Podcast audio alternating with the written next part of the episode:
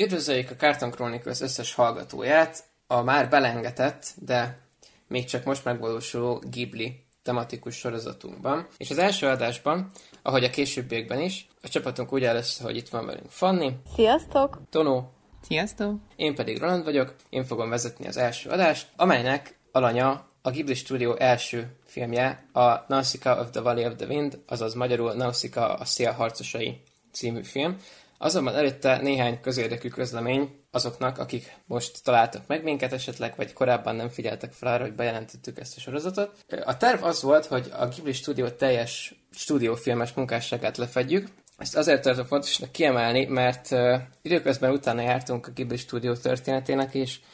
félelmetesen sok animében, sorozatban, nyugati koprodukciós filmben, illetve videójátékban segítkeztek, ezeket pedig lefedni évekbe telne azt hiszem, úgyhogy kizárólag a nagy játékfilmekre fogunk fókuszálni, amik kizárólag a Ghibli stúdiójában készültek. Szóval jól tudom, 23 címet jelent? Ö, igen, 23 cím, és ugye készülőben van a 24 amit mi az, aki fog rendezni. Remélhetőleg addig a végére is érünk a már létező 23-nak, és kronológiai sorrendben fogunk haladni. A legelső filmmel, a 84-essel kezdjük ma, és egészen a 2020-as, már CGI animációval készülő darabig, amitől kicsit mindannyian félünk, de zárójel. És ezúttal invitálunk titeket egy filmklubra is, ugyanis mivel mindig tudni fogjuk, hogy mi lesz a következő adás témája, ezért javasoljuk, hogy mielőtt meghallgatjátok, nézzétek meg velünk együtt, bevalljuk, hogy mi is kínosan keveset láttunk ebből a 23 filmből, mint kiderült. Úgyhogy azt hiszem, ettől jobb alkalom nem lesz arra, hogy bepótoljuk a Ghibli munkásságát, lehetőleg együtt veletek, és megint csak remek alkalom az, hogy a Netflix elérhetővé tette a Szent János Bogarak sírján kívül ami biztosan valamilyen jogi probléma okán, de nem került fel a kínálatba. Az összes filmet megtaláljátok ezen kívül azonban Netflixen. Ha jól tudom, magyarul lokalizálva is. Felirat mindenképpen van. Azt nem tudom, hogy szinkron van, nem, azt nem csekkoltam. Felirat az biztos van. És szerintem ennyit érdemes tisztáznunk az elején. És akkor ugorhatunk is a mai alanyunkra, ami mi az, aki mangája alapján készült, amit én csak a megtekintés után találtam meg, amit is egy rendkívül érdekes fanfact szerintem. És akkor át is dobom a szót valakinek. Fogjátok össze ti is, hogy hogy tetszett, mielőtt én is rátérek. Nekem nagyon-nagyon tetszett a film, azért is, amit beszéltünk is még az adás előtt, hogy már első rendezőként mi az, aki nagyon precízen és, és nagyon egyedien nyúl hozzá igazából ez a posztapok témához, ami ugye egy ilyen valami posztapokaliptikus világban játszódik ez a film, ahol ugye hát egy maréknyi csoportokra ö, osztodott emberiség vívja igazából egymással a elég felesleges harcát, és körülöttük pedig pusztul a természet, ö, kivéve ugye a főhős Nausicaa, ugye japánul Nauska, azt hiszem valahogy úgy ejtették a nevét, aki pedig szeretné megvédeni a természeti kincseket, és ugye meg akarja akadályozni az emberek között kirobbanó háborút, azért is, mert hogyha a természet sérül, akkor igazából tényleg elvész az egész emberiség is, mert meg kéne tanulnunk együtt élni a természet és az emberi világnak. És szerintem egyrészt ez a téma még a mai időkben is nagyon fontos téma, és az, hogy a 80-as években elkészült egy film, amelyik ezt ennyire tisztán és ennyire egyedien sikerült elmesélnie, ráadásul egy ilyen jól megírt főszereplő karakterrel, az számomra egy olyan teljesítmény volt, amit még úgy, hogy nagyon bizakodóan ültem le elé, még úgy sem vártam volna tőle. Tehát úgy voltam vele először, hogy most kíváncsi vagyok, hogy akkor hogy, honnan indult a Ghibli stúdió, milyen lesz az első filmjük, és annyi különbséget, mondjuk sok film, Ghibli filmet nem láttam, de annyi különbséget nem látok igazából. Tehát már első filmjében is a Hayao Miyazaki egy közel tökéletes filmet készített, és egy kimondottan jól megírt sztori, a karakterek azok szerintem mindegyikük a maga szerepét betöltve, de tök jól funkcionál, és tök jól megírt. Nem, nem, nem tudom igazából, hogy mit tudnék így kezdetben mondani róla, ugye spoileresebben is fogunk beszélni az egész adásban, ott még jobban megvitatjuk, de maga a történet az nekem, hozzám alapból közel állnak ugye a posztapok történetek, és én, én nagyon örültem, hogy lehet egy ennyire reményteljes posztapok sztorit is bemutatni. Igen, hát igazából én nekem is ez volt az első dolog, amit észrevettem, hogy ez az egész film, ez egy eszenciálisan mi az, aki film. Mert igazából, amikor a munkásságáról beszélünk, akkor azok a témák, amik ebben a filmben megjelennek, akkor azok a témák kerülnek folyton elő. És igazából a három legfőbb téma szerintem ez a természet szeretete, a háború ellenesség, meg a repülés, illetve még mellé mondanám azt, hogy kicsit ilyen feminista is, mivel szinte mindig női főszereplője van a Mi az, aki filmjeinek, és ezeknek valamelyik része, vagy akár esetenként mindegyik is az összes többi filmjében megjelenik, és, és tényleg ezt így olyan jó volt látni, hogy igazából már a kezdetektől kezdve neki megvan az az üzenet, amit át akar adni a filmjeiben, és már a legelején is mennyire jól csinálja. Nekem is nagyon tetszett ez a film, és hogy Tono is mondta, nagyon érdekes volt az az egész ilyen posztapokaliptikus világ, amit megteremtett, és különösen azért, mert ez egy nagyon régi film, és ugye megvoltak benne azért ezek a kicsit ilyen régiségérzések, például nekünk a zene az nagyon durván ilyen nosztalgikus volt, és nagyon ilyen, hát nagyon fura volt. De közben meg abszolút élvezhető, és abszolút nem ö, veszített az idő által az értékéből szerintem, és az élvezhetőségéből. Úgyhogy igazából így röviden bevezetésnek én is ennyit tudnék elmondani a benyomásaimról róla. É, egyébként, ha már kijelentítek a posztapok világot,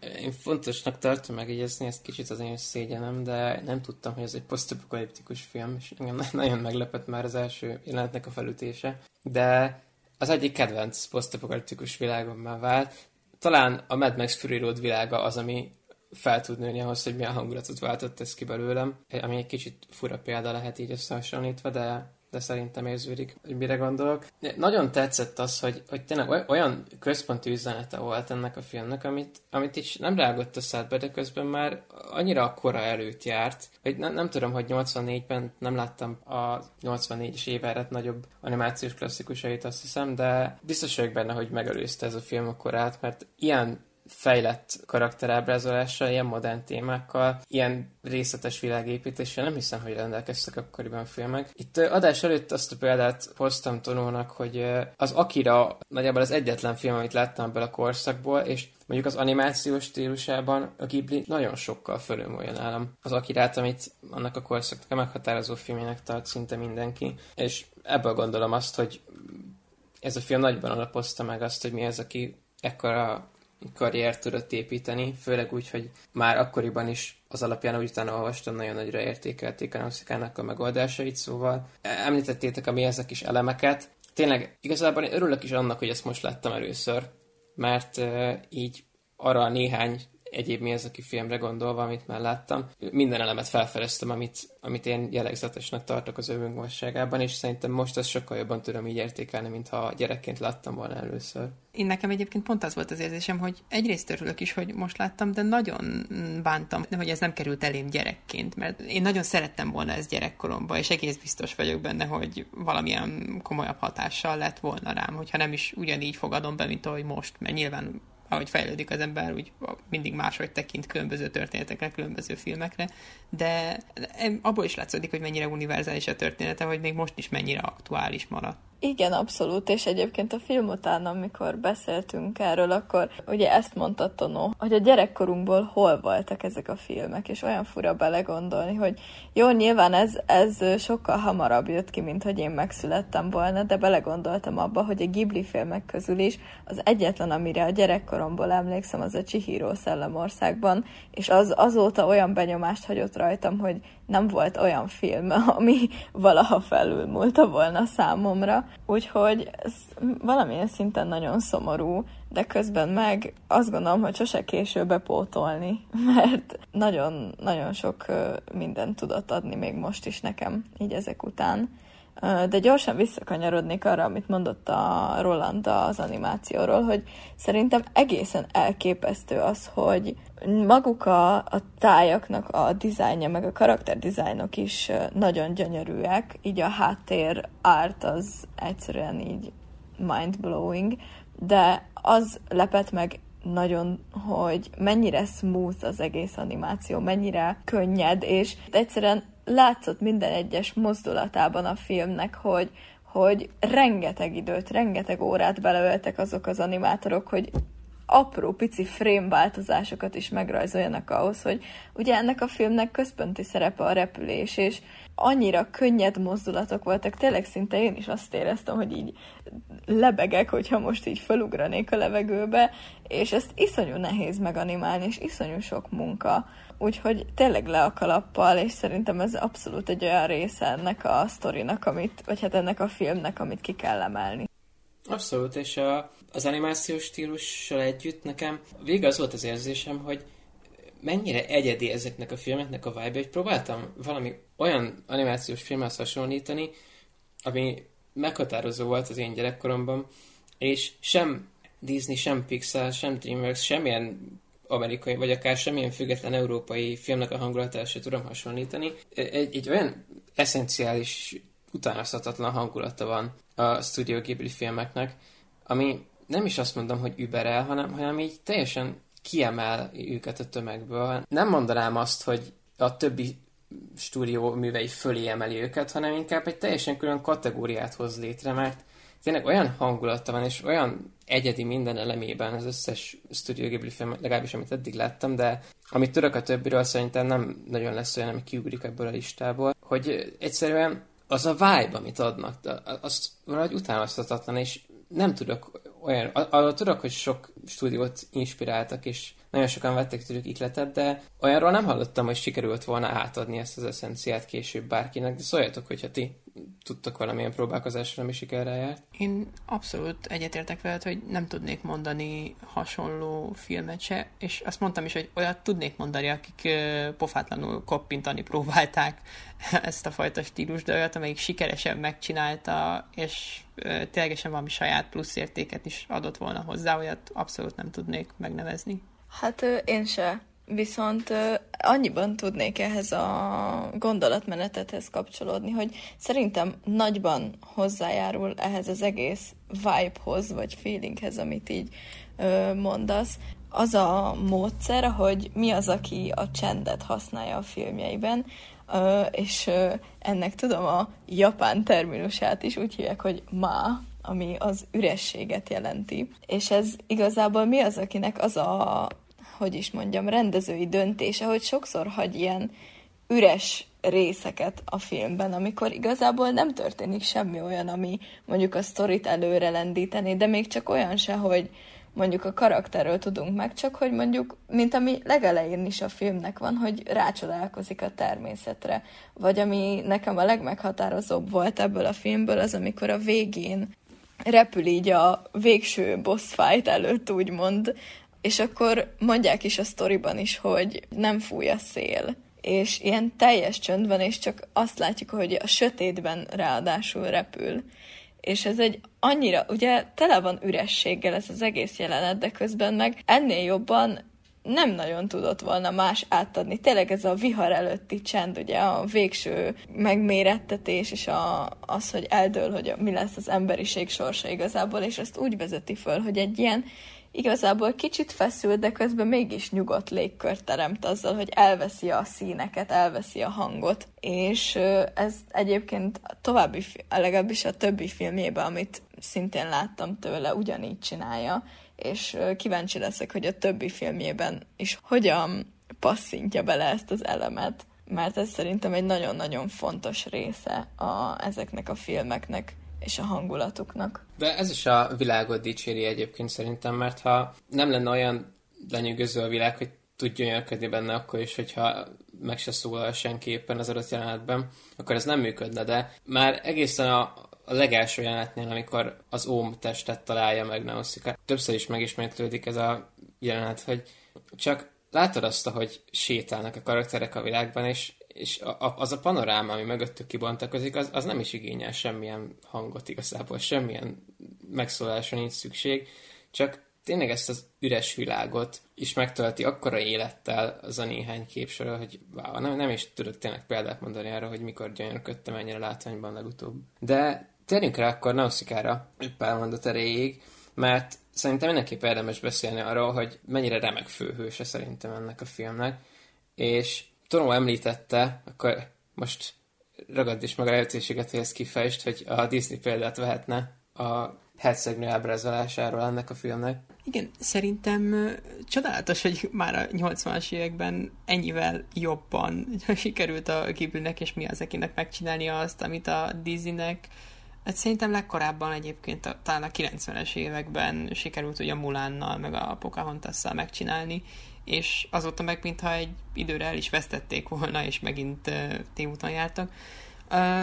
Közben pedig a Ghibli-nél már a 80-as években meg tudtak csinálni egy olyan hercegnő karaktert, aki uh, tulajdonképpen teljesen ilyen independent karakter, nem függ se az apjától, se a többi különböző szereplőktől maga körül, viszont minden, amit csinál, azt a népe érdekében és a környezete, ugye a természet érdekében teszi, ezzel egyből ugye egy nagyon szimpatikus karakteré válik, legalábbis az én szememben egyből egy nagyon szimpatikus karakteré vált, és nem azáltal vívja ki igazából a nézőnek a tiszteletét, hogy, hogy, hogy most ő, ő a hercegnő, és akkor van egy ilyen titulusa, és akkor ehhez kötődik minden a sztoriban, hanem látjuk, ahogy, látjuk a sztori során, hogy ő tényleg mennyire törődik az emberekkel, mennyire törődik a természet, és mennyire törődik mindennel, ami igazából az ő világát, ezt a világot működővé teszi, és látjuk a filmnek a, az egész cselekménye során, és főleg a finálé utolsó 15-20 percében, hogy mennyi áldozatot hoz azért, hogy megmentsen mindenki más. Konkrétan az utolsó percekben, ezt én azt hiszem Fanninak írtam is, hogy egyrészt lelövik, a fél lábát savas vízbe mártják, utána egy egész ómucsorda át trappol rajta, és ő még mindig így ott van és küzd, és és, és nem tudom, én, számomra nagyon lelkesítő volt egy ilyen főhőst látni, egy ilyen női főhőst látni, aki tényleg szerintem mérföldekkel jobb és szerethetőbb, mint egy csomó más az adott korban, vagy az azt következő évtized során bemutatott női főhős karakter animációs terepen. Kicsit az áldozatra kitérnék. Az jutott eszembe hirtelen, megint csak egy abszurd példa lesz, és így nevedes elkönyvült spoilerek következnek. Emlékszem, hogy azt hiszem a második részben, de együtt néztem a kettőt, szóval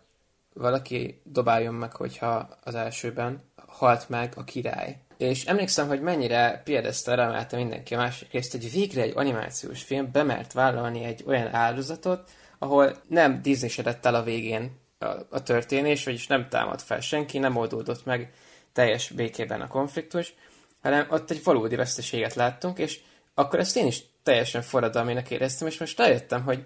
ez már 84-ben bejáratott dolog volt a Ghiblinél, és annyira örültem, hogy akármennyire szomorú volt az édesapjának a, hát talán mondhatjuk, hogy kivégzése? Kivégzése volt, igen. Hát egy beteg ember, aki nem is tudott annyira már harcolni és védekezni. És akármennyire szép a Markov az jelenet, itt egy valódi veszteséget láttunk, ami, ami nem került később feloldásra, és szerintem a a karakterfejlődésre is nagyon fontos hatással volt, és rettentő örültem annak, hogy ezt már ekkor bemerték vállalni, amikor még az abszolút nem volt úgymond general dolog így a műfajban. Igen, és közben meg hozzá kontrasztba, ugye igazából a végén, spoiler megint, Nausicaa nem hal meg, de szerintem ez meg a sztorinak abszolút egy olyan pontja volt, ami szükséges volt arra, hogy ez fel legyen oldva, és tényleg meg legyen oldva a probléma mert abban, hogy ő nem halt meg, úgymond az a legenda beteljesedett. És ezáltal érezhettük azt, hogy az embereknek úgy megváltozott a hozzáállása, és, és, és úgymond ilyen reményteljes lett az egész jövő attól, hogy majd ők most tényleg meg fognak változni ettől az áldozattól, és kicsit gondolkodtam rajta, hogy jobb lett volna, hogyha meghal, vagy nem, de végül én arra jutottam, hogy ez, ez kellett ebbe a sztoriba, hogy a végén ő nem halt meg de ennek ellenére pedig, ahogy mondtad, például az apja feláldozása, meg egyébként a saját testi áldozata is olyanok voltak, amik meg ö, szerintem nagyon jól beleillettek és jól kiegészítették a sztorit. Illetve ha már a haláláról szó esik, ugyanezen gondolkodtam a végén, hogy jobban működette volna, ha meghal, de aztán meg a profécia végül is annyira szépen teljesedett be, és az is nagyon tetszett, hogy ez már egy annyira elcsépelt elem fantasy és posztapok filmekben, főleg a vegyítésükben, hogy van egy profécia és egy kiválasztott, de itt, itt meg annyira beleillett a sztoriba, és nem éreztem abszolút erőltetetnek, hogy a, a főhős feladozásnál a végén, és megmenekül a világ, mert, mert egyszerűen olyan szépen volt felépítve, és olyan elegensen működött, És az, hogy a, a profécia tényleg úgy teljesült be, hogy ugye a vér által elszínezett ruhában láttuk meg a, azt a kék ruhát, amit megjövendöltek, az is egy szinte váratlan és szerintem mesébe illő jelenet, nagyon tetszett, hogy ezt megvalósították, és végül én is arra jutottam, hogy jobb, hogy életben maradt, és azért így is bőven volt olyan áldozat, amit magával cipelt, és rengeteg dologról kellett lemondania. És a, a végén pedig az, az nekem még egészen tetszett, hogy kb. keretbe foglalta azt, amikor először látjuk Nauszakát, és amikor utoljára, ugye az elején a felderítő útján látjuk, ahogy egy, hát nem tudom, hogy magot vagy spórát, vagy mi volt az pontosan, de ahogy egy kémcsőbe ejti, talán magot inkább, amiken kísérletezett a talajban, és az utolsó jelenetben pedig látjuk, hogy ezek hogyan nőnek ki, és hogyan kezd el gyógyulni a föld, az, az szerintem nagyon szépen keretbe foglalta az egész történetet. Amit akartam még említeni, hogy olvastam több helyen, hogy így eh, rengeteg eh, nyugati néző rá akarja húzni erre a befejezésre ezt a, ezt a, ezt a keresztényi krisztusi értelmezést, és én ezzel nagyon-nagyon tiltakozom, pont azért, amit te is mondtál, hogy ez sokkal jobb annál szerintem, mert itt tényleg egy ilyen, egy ilyen univerzális mesévé válik a végén, és nem ilyen, és nem annyira profécia-szerű, még akkor is, ha ez is egy fajta profécia, de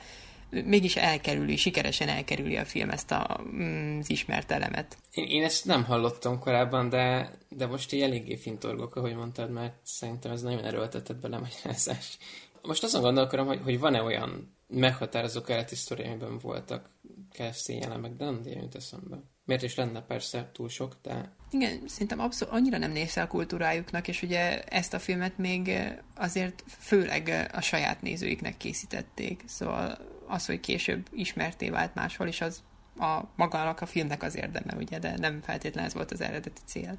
De akkor érdemes arról is beszélni, ha már szóba jöttek a különböző kultúrák, hogy mi az oka annak vajon, hogy ez a sztori nem volt annyira meghatározó, amikor kijött, mint, mint ma számítjuk. Mert azért szerintem bőven mondható, hogy a nyugati közönségben azért nem ez volt az a sztori, ami először lecsapódott a a Ghibli-től. Sőt, javítsatok ki, hogyha szerintetek máshogy van, de szerintem a Chihiro-ig azért nem volt akkora hatásuk a nyugati kultúrára a Ghibli filmeknek. Én, én azt is megmerem igazából kockáztatni, hogy a, a Chihiro kívül sem volt annyira nagy hatása. Tehát már, már mostanra már vannak ö, nagyobb rajongó rétegeik, de de legnagyobb bánatomra nem sikerült betörniük azért a nagyobb mainstream animációs stúdiók közé külföldön, ugye Japánhoz képest külföldön. Tehát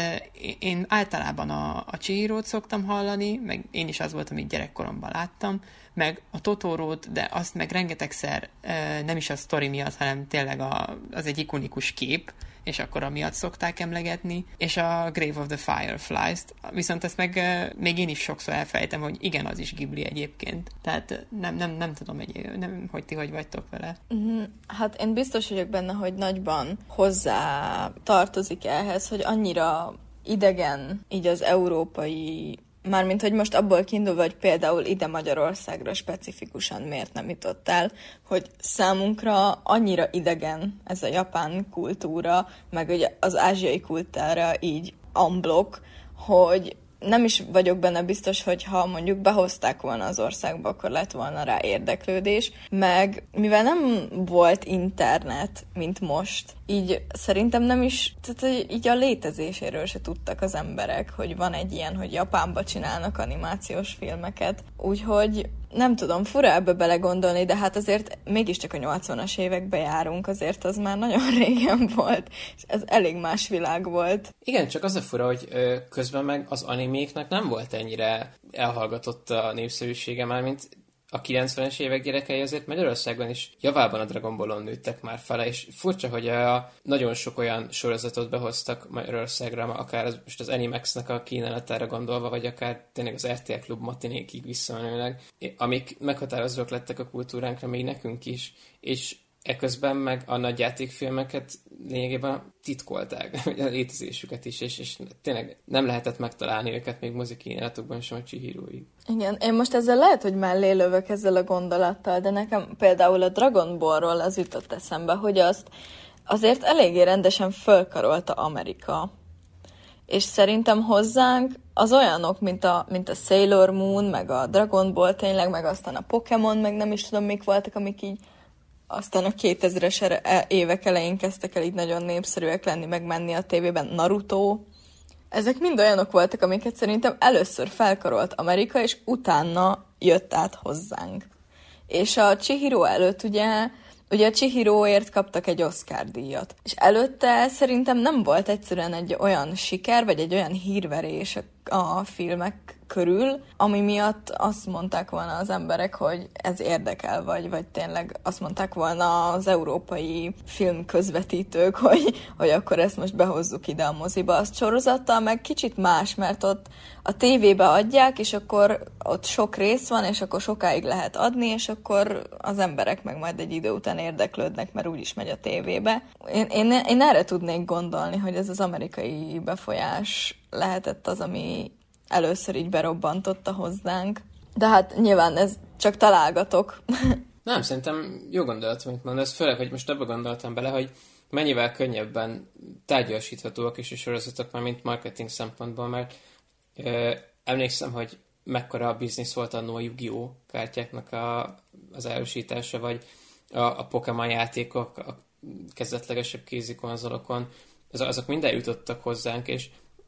azért ilyen merchandise találni mozifilmekből sokkal nehezebb, meg igazából ezeket behozni moziba, főleg amikor kijöttek, azért itt Közép-Európában, talán tőlünk keletebbre még inkább nem nagyon volt divat más kultúrákból szerintem. Nem, nem éltünk akkor, de, de ezt így meg nem kockáztatni, hogy amúgy sem indultak nagy eséllyel mozi vásznak olyan ezek a filmek. Igen, ezt most, most, hogy ezt mondtad, de szerintem abszolút benne van ez az eladhatóság. Tehát egy, például ebből a filmből rohadt nehéz lenne olyan terméket csinálni, ami hosszabb időn keresztül is eladható, de hát látjuk, hogy a Pokémon meg már x millió éve folyamatosan elkelik, és minden egyes generációnak újra és újra visszajön, és plüstől elkezdve pólókig minden szartán lehet adni az embereknek belőle. Mi az, akinek meg nem, nem hiszem, hogy ez célja volt alapból, hogy ő egy olyan franchise-t csináljon, amit a pénz vezérel. Szerintem ez az elveivel elég erősen ütközne. Igen, amúgy. Neki igazából tényleg a, érezni is a filmein, meg ezen is főleg, hogy mennyire fontos számára az üzenete ezeknek a filmeknek. Ugye mindig tényleg ez a természetvédelme, és hogy a harmóniában tanuljunk megélni egy kollektívaként a természettel, és nekem kicsit rontana is ezen az egészen, hogyha tényleg most elkezdenék ezt ilyen franchise-osítani, vagy ilyen merchandise irányba elvinni.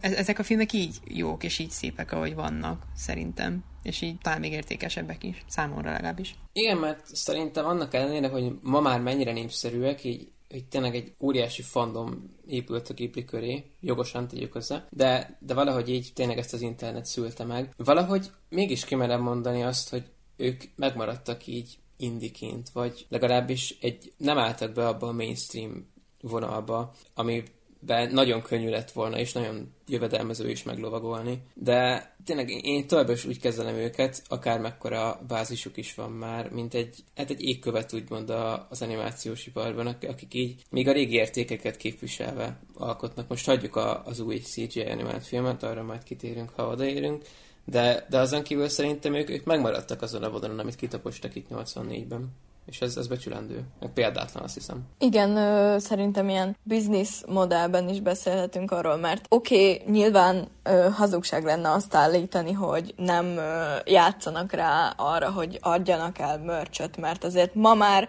lépten nyomon az ember Totoro plüssökbe botlik, de mégse az a torkodon lenyomós érzés. És közben meg, ami nekem nagyon hozzáad ehhez az imáshoz, az az, hogy mi az, aki magát az animációt úgy kezeli tényleg, mint egy, mint egy művészetet, mert igen, nyilván az, de nem vagyok benne biztos, hogy ez olyan fajta animációt, mint például, amit néha a Disney csinál, hogy csak így tolják le a gyársoron, azt kifejezetten művészetnek lehet nevezni, viszont mi az, aki úgy tekint az összes lépésére, hogy mindent igenis kézzel csináljunk meg, és oké, okay, van számítógép, de amit számítógéppel csinálunk, azt is úgy csináljuk, hogy, hogy ne a bare minimum, hanem tényleg minden egyes részletre